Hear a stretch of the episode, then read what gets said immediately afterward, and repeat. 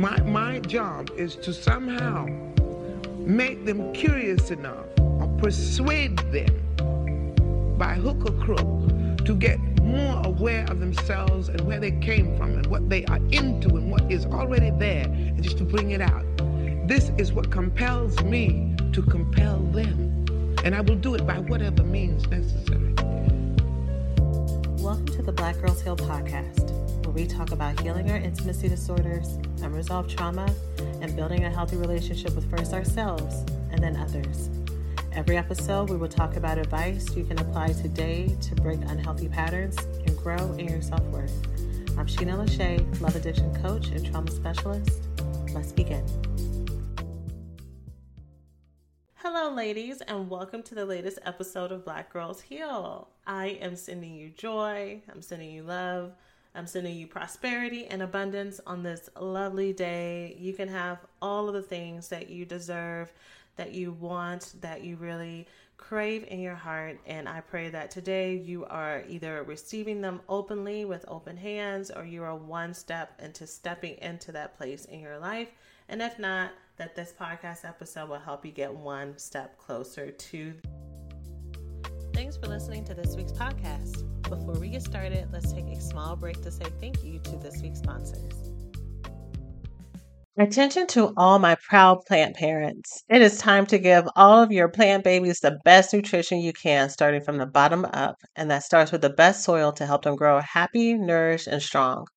Of Maine is an organic soil brand that is approved for organic growing and has been sourced from ocean waters and farms for over 28 years. With a full range of products to support every garden and lawn, of Maine products are made to restore roots to the natural world. If your soil lacks appropriate nutrients for success, by adding Coast of Maine products, it will help regenerate the healthy microbes in your soil and set you up for gardening success. And if you have a vegetable garden, not only do you benefit via an abundant harvest, but find that there is less need to maintain and feed throughout your season. Coast of Maine continually perfects the art and science of sourcing, mixing, and composting products worthy of the people and place that inspired their brand and the healthier world it was built to serve. Coast of Maine believes in nurturing relationships with local retailers. The products are carried by tons of local retail partners who can provide advice and insight that is not found in the big box stores. Coast of Maine knows from beginner to expert, anyone who takes a hand to the land has something to offer the growing community for gardeners everywhere, which is why I love how they make organic gardening simple and approachable for everyone. So let's get growing. Visit coastofmaine.com to find a local retailer near you. Coast of Maine, like the state with an E.com. Thanks for listening to this week's podcast. Before we get started, let's take a small break to say thank you to this week's sponsors. With the crazy heat waves we are experiencing this summer, especially here in Texas, it can be hard to stay fresh while you're out and about. And that's why I've incorporated the Honey Pot's foaming wash and wipes into my daily routine. The Cucumber Aloe Honey Pot wipes provide a quick refresh when I leave a day of errands and head to a girls' night with friends. If you're heading to an outdoor concert or festival, the Honey Pot wipes are a must to keep you fresh between the fun. Both the foaming wash and wipes are plant derived, backed by science, dermatologist approved, gynecologist approved, and hypoallergenic. Get 25% off your first order from thehoneypot.co slash summer. That's T H E H O N E Y P O T dot C O slash summer to get 25% off your first order and join the hive today. That. So, today we are going to be breaking down the different types of love addiction. So, here on this podcast, I talk all about love addiction as our gateway into healing. There are multiple ways that people access the importance of working on themselves. Some people have um, experienced depression, some people experienced extreme anxiety. Some people experience a tragedy, and these are different things that make people realize that there is something else deeper going on. There's something that I need support with. And this podcast and what I do in Black Girls Heal is I use relationships as our gateway. I believe that relationships are a great mirror of what is happening both within us and also how we show up in the external world. And I like to focus not just on relationships in general, but for that that special niche of us who our relationship problems seem like they're a little bit out of control, that our breakups hurt us much deeper. There's a lot more um, franticness, franticness, pain, depression around that. That we tend to have a hard time putting up boundaries more than other people. That our codependence is more um, feels more intrinsic and the regular tools and things that work for other people don't seem to work for us and we feel a lot of shame about it and no matter how much we try that that that's who I talk to here and one of the terms that I use is love addiction which is the persistent obsession of a person a relationship or a fantasy and mistaking it for love and using that to self-medicate. Sometimes you're aware that you're doing that sometimes you are not. Especially especially if you're like the type of woman I talk about often on this podcast, where we have everything together and it just slips through the cracks um, because you're high performing in every other area just because you got some dating issues just because you have some relationship issues it's easy to discount that as just a normal part of life versus a symptom of a deeper um, trauma response trauma issue for you to work on all that to say with love addiction love addiction is not one size fits all. Um, love addiction can show up in many different forms. And so today I want to talk about the four different types of love addicts for you to be able to self assess is this me? Is this a friend of mine? Am I a mixture of both? Am I a little bit of this? Did I used to be this one, but now I'm more this one? Or am I none of the above? Okay? Before we get into that, we are going to have a free pop up webinar for you ladies who are listening to this podcast live. It is going to be dedicated to those of us who want to make sure that 2021 is not ratchet when it comes to relationships, that we are a little bit more in control, that we're a little bit more clear, that we um, know what we need to do to break out of our patterns. And so, the name of our free workshop is going to be Seven Ways to Not Be Codependent in Your Relationships in 2021. How to go from feeling needy, stressed, or disappointed to feeling fulfilled. Y'all, I'm literally going to break down seven different things for us to keep our eyes out for and also what to do instead. So make sure you bring your pen and your paper to this free pop up workshop. It's going to be on Monday, October 19th at 7 o'clock p.m. CST. Only ladies who register will be able to get the replay. And for you to register, you can go to blackgirlsheal.org slash webinar. Um, and again, it will be live. So make sure you don't dilly dally. Make sure you stop what you're doing. You pull over the car to the side of the road and you go ahead and you grab your seat because, again, the replay will only be for ladies who register. Um, so let's jump into this episode, which is sponsored by our conference. I'm so excited, y'all. Um, if this is your first time joining this podcast, um, you have not heard me gushing about our February event, which is titled The Healed and Loved Woman, which will bring together all of the concepts that I teach here in Black Girls Heal about going from being love addicted to more love balance, from going from being love, love avoidant and not really knowing how to be vulnerable and be open and be connected to yourself to becoming more love available and working through all of the love unworthiness that goes underneath that um, to becoming your full self. We're going to be talking about all of those parts while also celebrating. Um, rejoicing in who we are, rejoicing in sisterhood, um, and having a great time. So that will be in Houston, Texas, February 12th through the 14th. Um, and for you to learn about our conference, you can go to blackgirlsheal.org slash conference. Um, limited spots only because of Sister COVID, Sister Rona. Um, and we want to make sure that we have all of our social distancing guidelines in place so that um, everyone can feel as comfortable as they can while also nourishing, pampering, and loving on themselves. So let's jump into these four different types of love addicts. So if you have watched our free masterclass, which is different than our pop-up workshop, Our masterclass is available throughout the year um, where I talk about how I help women through this process. Um, I tell you a little bit about my story. I talk to you about my Thrive method, what that is, and how I use that with my students. Um, and again, that's free. But at the very beginning of it, and I'm trying not to give y'all too many links, y'all. but in me wanting to like fully explain things, I'm like, oh, I probably need to tell them the link to that too. So the third link and hopefully the last link, um, and all this will be in the show notes. So um, you can easily just click through to this instead of having to write it down. But if you want to watch that masterclass, which is free, you can go to blackgirlsheal.org slash masterclass. And you can also just go to our website. All these links are on the front page of the website for you to just easily click through um, and get there. Um, anyways, at the beginning of the masterclass, I talk about the four different types. So this is going to be a recap for those of you who have watched that. So the four types are the hopeless romantic love addict, the codependent love addict, the serial monogamer love addict, and the fantasizer love addict.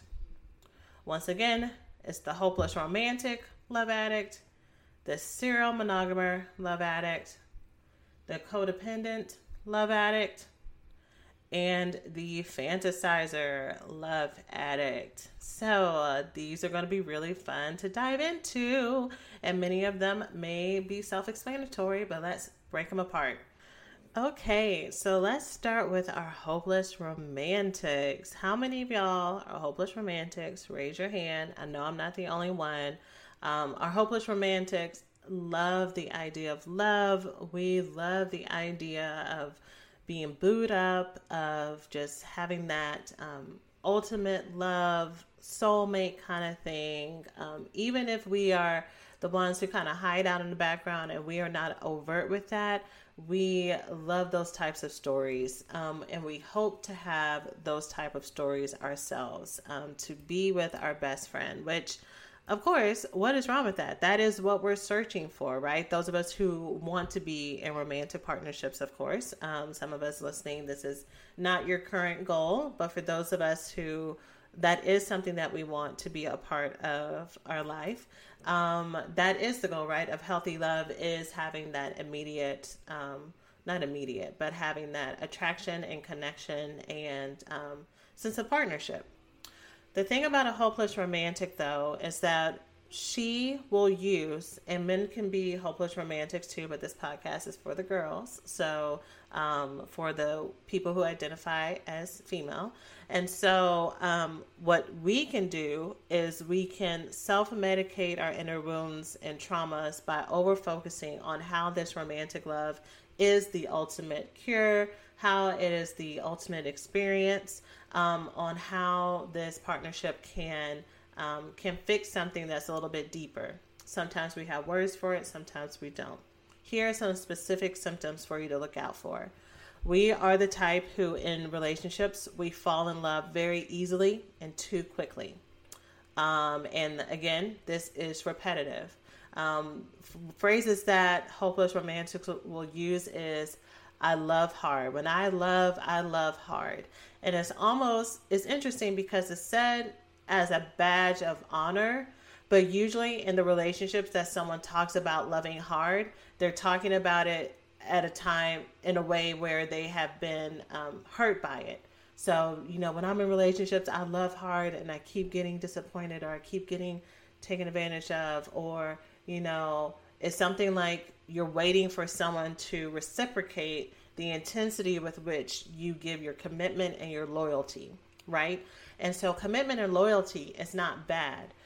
The problem is for those of us who say, well, I love, I love hard, and this is a repetitive pattern, and you keep getting hurt, is you keep choosing to love people who are unavailable for you and keep choosing to love those who you are most likely to be connecting to the trauma bond nature versus the fact that this is an actual healthy chemistry and healthy connection.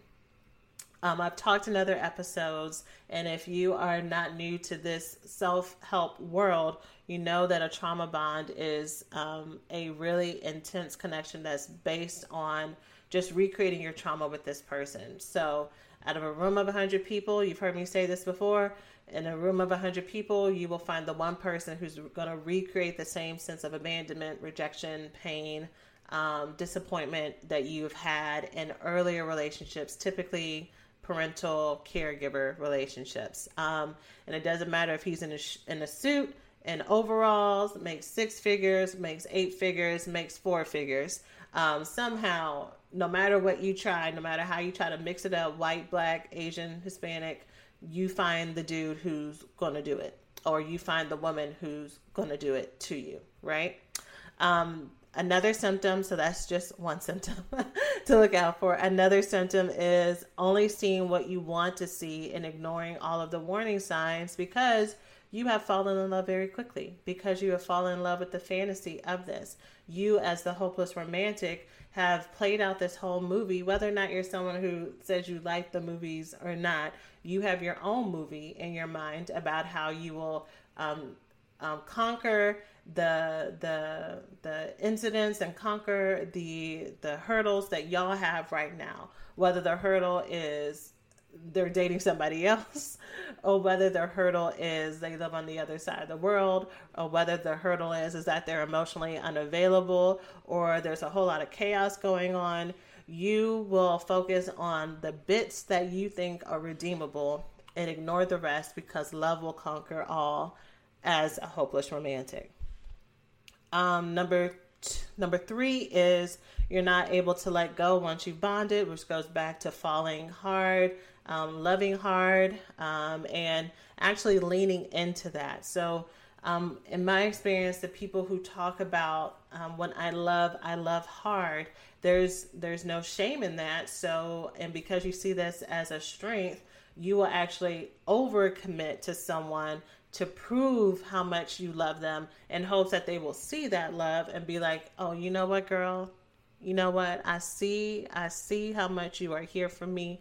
I've been doing all kinds of crazy. Let me turn around and um, and make this right for you. Like that's part of the fantasy that does not happen again because you have chosen someone who is unhealthy. Um, so there's that. Um, related to that, actually not related to that, but the fourth symptom is initial attraction for you is more important than anything else.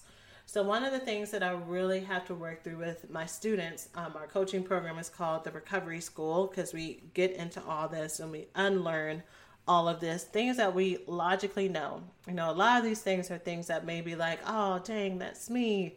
How she know? She reading me for filth. Like these are the DMs that, that y'all send me. Um, and so, but some of these things may be things we logically know, but putting it into practice and actually catching ourselves is a lot harder. Um, if you if it was as simple as knowing that you would have done it by now, right? Um, but this initial attraction piece is more important than anything else. Y'all, you have to get used to being in a relationship with a healthy person. So here's here's the antithesis of um, of love addiction, which is love avoidance. I and this is when you constantly put up walls with people. It's hard for them to get to know you. You might start off strong in a relationship, but it fizzles out because they get on your nerves, or you start picking them apart, or you find something that um, is not going to work and you magnify that until there's a, a reason for you to leave. And so people ask me often, can I be both? I do. I do my love addict stuff, and I also um, consistently push people away and the answer is yes, because you switch your position based on who's around you. So if the person you're talking to is unavailable, you love that. Like wait till we get to the codependent, which is next. Like you you love a case, you love a project. Um, but when someone is healthy and wants to call you and spend time with you and follow up and hang out, and this is not just romantic partnerships, these are friendships too. Like it's like is overwhelming. Like it feels like a little bit too much.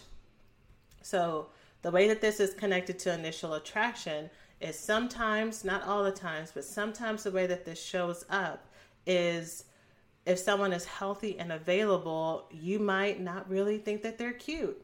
And some of you have had this experience a really healthy, available person has wanted to spend time with you and you're like, I'm not really attracted to them. And you're telling your friend about them. They're like, let me see a picture.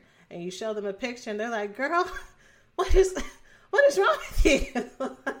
they're cute. And you're like, yeah, I guess. Eh, but like, there's like some kind of invisible wall in film that stops you from being able to connect to this person. So, that's what this is. This is the stuff we gotta unlearn the the unconscious bias that we have to work through. And the fifth thing for the hopeless romantic is some of your relationships, in some of your relationships, you were the only one who was in love. You liked them more than they liked you. You were a little bit more committed. And this is for the hopeless romantic. Okay. Now let's talk about our codependents. Um, so, so for my codependent ladies, um, my codependent love addicts. Um, so here's the thing. Before I get into this, every single person who's a love addict is codependent, just by nature of the word. But not every person who is codependent is a love addict. Okay, so codependence is when you struggle with maintaining your own sense of um, boundaries and self worth when you're in relationship with somebody else. They become your emotions and how you feel about yourself is very dependent on whether or not that person is being responsive to you, whether or not they are healthy and happy. Um, if they are sad, you're sad. If they're struggling, you feel like you're struggling um, for a multitude of reasons. You can be codependent with um, your with your um, romantic partners, obviously, with your family, with your siblings, with um, people at work, with your bosses. With uh, I, I remember that one of the things I used to have to work on, and when I was working in the school system, there's a point in time that I was working in um, in schools as a school counselor, kind of doing more of like social work type um, abilities because it was a it was a um, or responsibilities, not abilities, um, because it was a charter school. So um, I was actually able to be very hands on and like in it with the families, in it with what was going on with them, doing house calls sometimes, um, doing counseling in my office. And I had to really work on not being codependent with them because of how how involved you get into that, right? Not taking on the responsibility of how they feel. So, you as a love addict, if you are using relationships to self medicate and self soothe and to fix something on the inside, right? So, if this relationship works out, then that means that I'm okay. That means that I'm not broken. That means that love exists for me, kind of thing. By nature, that is codependence.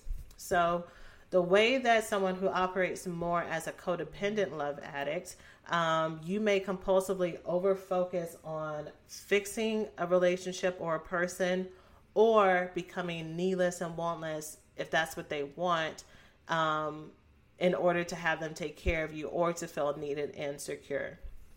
So, some symptoms of our codependent lady for our codependent ladies is that you may have neglected family or friends because of your relationship.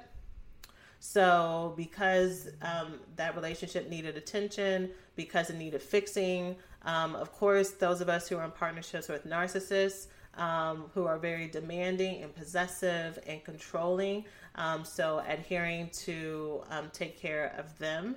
Um, but this doesn't have to be in narcissistic relationships. This can just be because you think that this person is the one and you just forget everybody else. You kind of forget your hobbies and you go cocoon um, and you focus all of your time on them.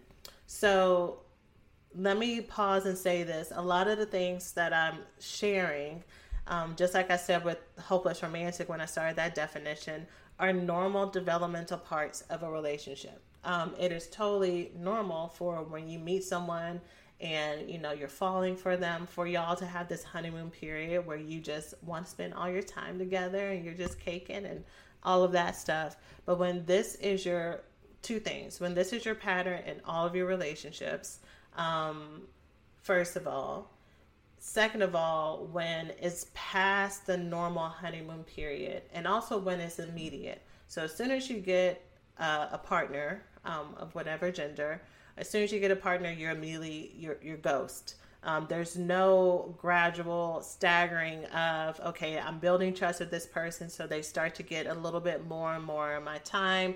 No, you just disappear. And um, your friends and your family know that means that you have a new man or a new woman, and that's why um, you're gone. It's just known. You know this, they know this.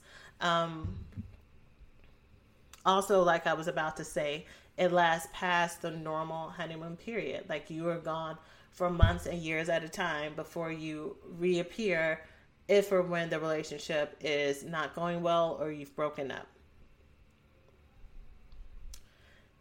A second symptom of a codependent love addict is you try really hard to be who your partner wants um, wants you to be. So this goes into becoming needless and wantless. So if they like something, this is more than just you are taking an interest in them you kind of forget your likes and your dislikes and you just kind of merge into what they want to be so that you can be this nice happy couple that does everything together or so that you can be available in case they want you to be a part of whatever their hobby or their event or their pastime is. And what's really interesting about this is most of the time sometimes you know in efforts to be available for them if you have someone who's really unavailable, you could have given up a big part of your life and a good part of your freedom to be available for them, but they actually aren't taking you and involving you in these things. So you're kind of just sitting around waiting for y'all to do something, waiting for y'all to connect. Um, you're filling your life with with work. You're filling your life with you know cleaning your house and doing all these individual tasks. But because you've cut out social connections and other things that are actual commitments to be available for them. You really are, your life is kind of put on hold waiting for them.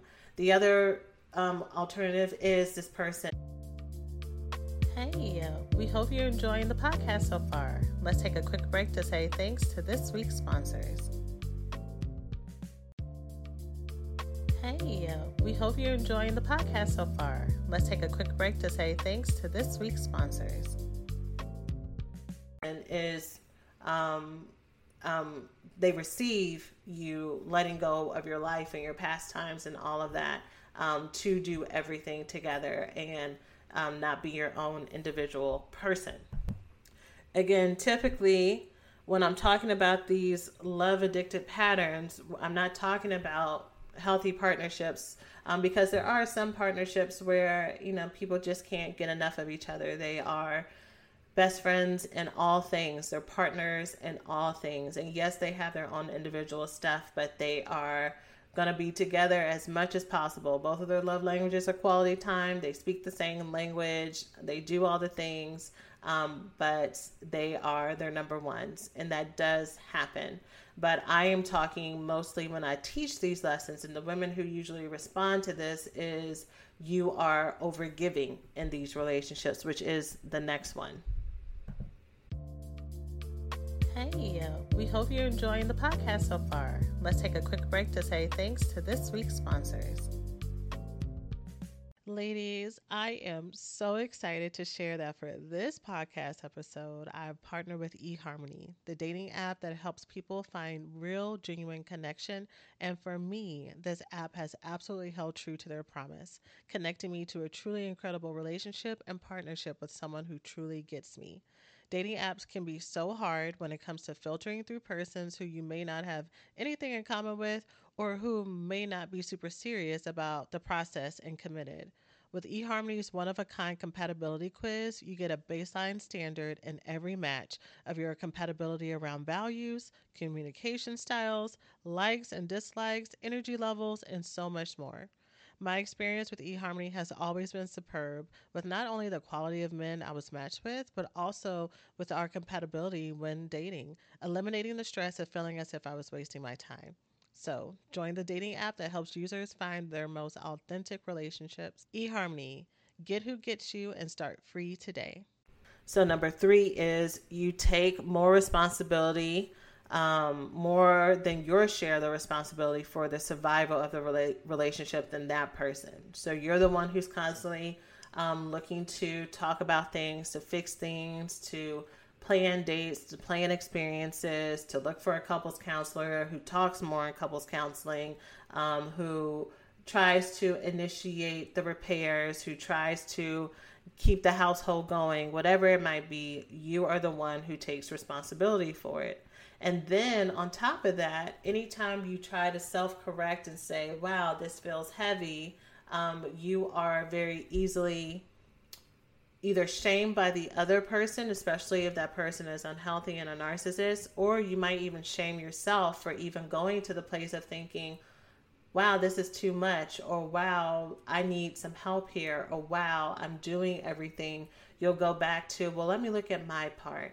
Let me try my best to fix this. You know, it's not fair that I'm saying that they're not doing their part because the other day I had an attitude, and because I had an attitude, this is equal and we'll we'll look at the fact that we're responding to the fact that we're being neglected which is a normal healthy response for you to be agitated to be irritated to feel demanding to to say with um, assertiveness what you deserve but we will look at that as as us being mean as us being too much instead of acting in our power with that so that is um, number three and number four is related to that you have a high tolerance for suffering, i.e., being neglected, feeling depressed, feeling lonely in relationships in order to avoid the pain of separating and being alone, right?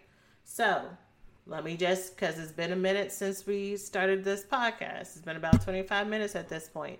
If you're feeling me with any of the things that I've talked about so far, with the hopeless romantic and the codependent, you need to join us at our free workshop coming up this Monday.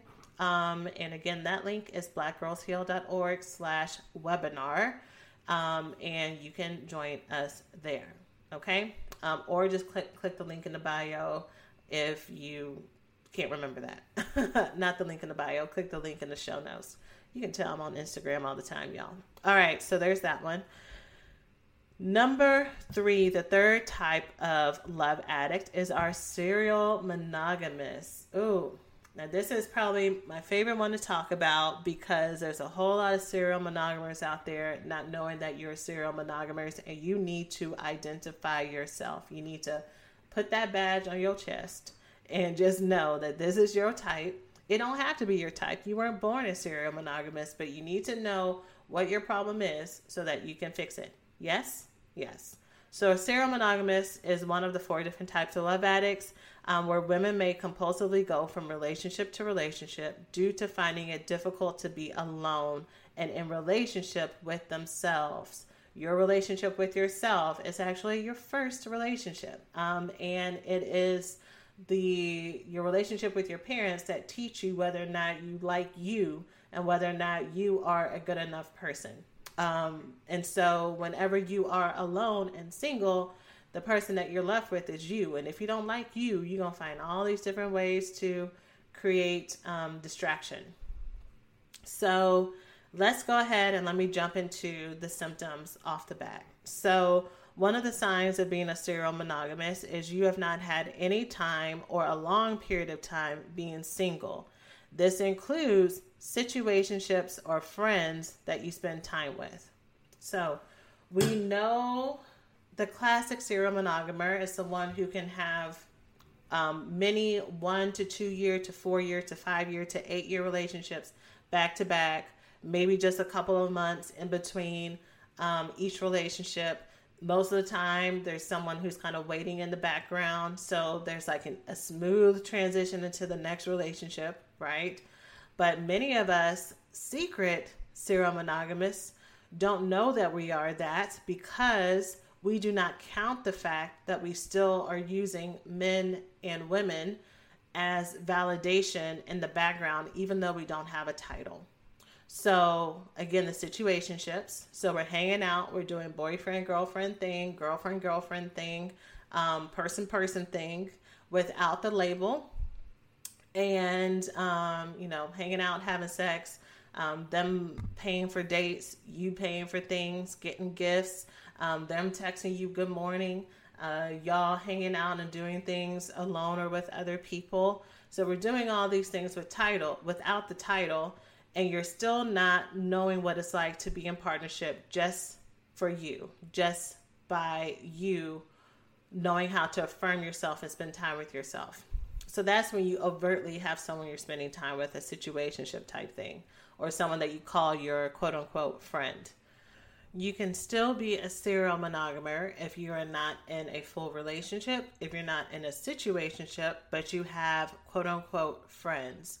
You have people who you know like you, who are constantly flirting with you, trying to um, get at you, and you are lightly entertaining the attention, even if you never go there with them. Um, of course, this is not to penalize those of us who um, just are the women who constantly have attention, who are just fine out here in these in these streets. But it's the entertaining of it that we do on the inside of how good it feels to be desired. We don't know what it's like to live our life and to esteem ourselves without the external praise, without um, the outside affirmation. This is a very, very dangerous place to be because if and when all of that stuff fades, we may feel lost, we may feel lonely, we may feel dejected, uh, we may feel like um, we're broken or we're flawed. So, if you're trying to understand if you pass the vibe check for being a serial monogamist, or I guess trying to rule out being a serial monogamist, I want you to think even if you've been single technically for years, um, haven't been dating anybody, what is the longest amount of time you have gone without anyone um, entertaining anyone who you were flirting with, that was flirting with you, that y'all were just quote unquote friends? but it was just purely you and only you and no no affirmation from anyone that you found sexually attractive or that found you sexually attractive what's the longest you've gone in that period and while you were in that period while we're here um, even though this is not a quality of serial monogamous but just for everyone in general who can relate to that during that period of time if you have had these periods of singleness how did you feel? Were you able to be connected to you and affirming you and in relationship with you? Or did you fill your time with a whole lot of distractions, even distractions that are good on paper? Anything that took extended amounts of time from you being able to sit in silence just with you, or if there's a part of you that fears what that's like to just be with yourself with the Netflix off, with um, TikTok down, with no books in front of you to read, but just you with your own thoughts, with your own mind. How does that feel for you? Um, that's something to look at. Is that something that's a little bit anxiety producing? Is there a part of you that would be like, I don't even know what I would do with myself. And if I'm not doing something, what would I do? This is where our work begins. Okay, so that was just a small tangent. So I've seen serial monogamy work in two different ways for women. Sometimes you can be someone who's a serial monogamous who just you are one of the lucky ones who does find really sweet, compassionate, healthy partners. It's really more about the fact that you do not know how to be with yourself, but you're finding partners who um, just take really great care of you, who try, who are open. And so when y'all break up, it's just because the relationship has run its course, you've grown apart, that kind of thing. The way that I see this one play out in the end is um, when the relationship one runs out, or say you're someone who has children, um, you do not know who Shena is. You do not know who you are. So the ability to be able to find happiness within yourself is very hard, um, which can lead to you feeling really sad um, and feeling really out of place and feeling really lost. So that saying that goes wherever you go, there you are. You know, you bring yourself, you bring your insecurities, you bring your fears, even the ones that you've repressed and pushed down everywhere you go, even in a healthy partnership. And so these things can and do resurface if you do not deal with them. The other direction that serial monogamous that I see, which is um, usually the women that I work with, um, because you're in the middle of a problem, is you're in some serial monogamous um, relationships with people who are unavailable. So you will spend months and years of your life with people that you're trying to fix and make it work and bring things back to how they used to be or cycle them out and start dating someone else. Um, but you're just never really alone and you keep going from relationship to relationship, from problem to problem, and not really being able to take a breath to figure out why. And even during the times that you're single, you still have these people on the side who are gassing you up and trying to connect with you that's prefer- that's producing that external affirmation as well. So you're not able to have the chance to stop and look at you. Okay, you being the common denominator. And our last and final type is the fantasizer. So this one, the fantasizer love addict, is a woman who may create and fall in love with the fantasy of who they want someone to be or create and live in a full fantasy world as a form of self medication and protection from outside disappointment. It's easier to go inside of your head and get lost in your daydreams um, in relationships, daydreams about relationships that may be real or completely in your head. That's the first one. So I'll repeat it again. You might get, as a fantasizer, you might find yourself as someone who constantly gets lost in her daydreams about relationships that could be real people in your life or people who are completely made up in your head. So um, I think, I don't know if I've shared this with my students before, but one of the first ways that I know that fantasy affected my life is I know that when I was um, probably around middle school, I heavily used fantasy to self soothe. I felt lonely in a lot of ways. I felt really out of place. So I would have these different um, stories that I would tell myself to help me get to sleep at night. And they would just be basically extended romantic comedies of the adult version of me falling in love with the dream person or having this really romantic um, overture or experience like literally movies y'all i remember i used to play in my head as a as a preteen and this doesn't stop i've worked with so many women that still use fantasy to self medicate and to feel safe, um, to create a world that is their own because the real world um, does not feel like it is safe to dream. Um, because the real world has some disappointment anytime that they have tried to step out, or most of the time, what the actual cause is, no matter what the, the outcome is, feeling like they are not worthy of what they truly desire and want.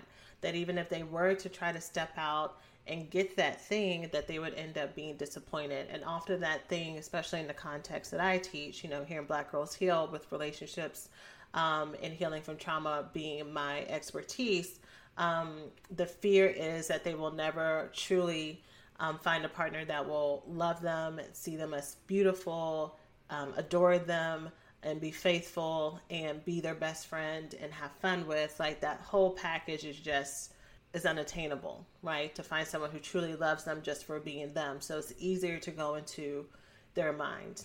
Um, so I put this here because I think this is a secret way that um, many of us self medicate um, that we don't really put words to. And I want you to know that your fantasies are built from natural, God given desires that you have. So the goal is not to eliminate dreaming is to make your dream your actual real life versus you having to escape into this world that doesn't exist um, and then feeling lonely and lost and out of place when you're living in your true everyday life so hopefully that makes sense I already shared the second symptom of this, which is you feel safer creating your fantasy world versus going for what you want. The third symptom or sign of being a fantasizer love addict is you see what you want to see in relationships, ignoring red flags. So, um, that's self explanatory. We've already talked about this before. Going off the potential and what it could be, this little part of what you've seen before that you think is redeeming. And so you self medicate. And the reason that you're able to stay in this relationship is because you spend so much time ruminating on how it's going to be and how good it's going to be when this once this little bitty thing is tweaked once this little bitty thing is fixed sometimes your fantasy is especially those of us who have codependent backgrounds or tendencies, your fantasy is about how, with your love and with your support, how he or she is going to come around and triumph. How, with your love and support, they're going to get a better job. With your love and support, they're going to start talking about their feelings. They're going to reconnect with their father. They're going to be a better parent. Whatever your outcome is, this is what you replay over and over instead of the facts and the reality of what's going on. And then the fourth one I also already said for fantasizer love addict is sometimes you struggle with asking for what you want for fear of being rejected or not getting it. Um, those of us who struggle with fantasy, um, again, the common denominator is a deep sense of shame and um, low self worth, which is why when I talk about um, healing from love addiction and love avoidance, I also talk about feeling not enough. Um, you will very rarely, um, I do sometimes lately just because it's a lot to say when I introduce what I do, but often I will talk about this this nagging, aching feeling that's underneath. Um, and that is the thing that we're trying to self medicate with being in partnerships, being in relationships, trying to get our happily ever after without knowing and without believing, because maybe you haven't been there, that you can get all the things. You can get the house, you can have all the money, you can get the career, you can have the man, you can have the baby. But wherever you go, there you are. If you are unhappy now, you are going to be unhappy then. And I used to hate when people would say that because I'm like, well, chick, I'm doing all the things to make myself happy. So it felt like people were blaming me for my unhappiness like i'm the one who's faulty and i'm not doing enough and that's that's not what i mean what i'm trying to communicate is i see the work that you're doing with yourself you're listening to this 45 minute podcast episode about love addiction all the way to the end right? To try to figure out okay what is my next step? I see that you are truly investing yourself in investing in yourself and your time and your energy maybe even your finances. Maybe the mechanisms that you're using to get there are not the right ones. Not that it's not possible for you to get there, not that it is not possible to tap into that true contentment and joy, but maybe there's just a missing piece. You know, I talk in a previous podcast episode about um, using therapy versus coaching, and there's like a whole long metaphor I'm not going to get into with that, um, but definitely check out that episode. I know that's um, one that people have really learned a lot from using that metaphor, but um, maybe it's just that you've been using a screwdriver for so long that you just need to add to the tool belt. There's there's nothing wrong with the screwdriver. Screwdriver being therapy, um, but maybe you do need to add coaching. Maybe you need to add something else that's more directive and intensive to help get you over that hump, right? Um, which is definitely where Black Girls Heal and the work that we do here come into play at. So all of that said, girl, I hope that these four types have been illuminating for you. I hope that you've been able to identify where you are if it applies. If you have grown a whole lot, especially my ladies who are listening who are alumni of my um, programs, I hope that you're able to listen to this and be like, oh, yeah, that used to be me and it ain't me no more. and just celebrate yourself. Um, and then also maybe see um, places that might be good to revisit, you know, because part of healing is looking at the different layers because maybe you you healed from one part of it, but listening to it now you're like, oh, okay, before I was focused on these symptoms, now this is the next one that would be good for me to look at. Um, or this is a good place for me to just recalibrate and recenter so I can focus on myself. And, and that's for everyone. So, so yeah, that's today's podcast episode. I would love, love, love to see y'all at our free workshop or at our conference coming up. Registration is still open. I'm sending you all love, joy, prosperity, and goodness. And I can't wait to see you next week. Y'all take care of yourselves. Thanks for listening to this week's podcast. Before we get started, let's take a small break to say thank you to this week's sponsors.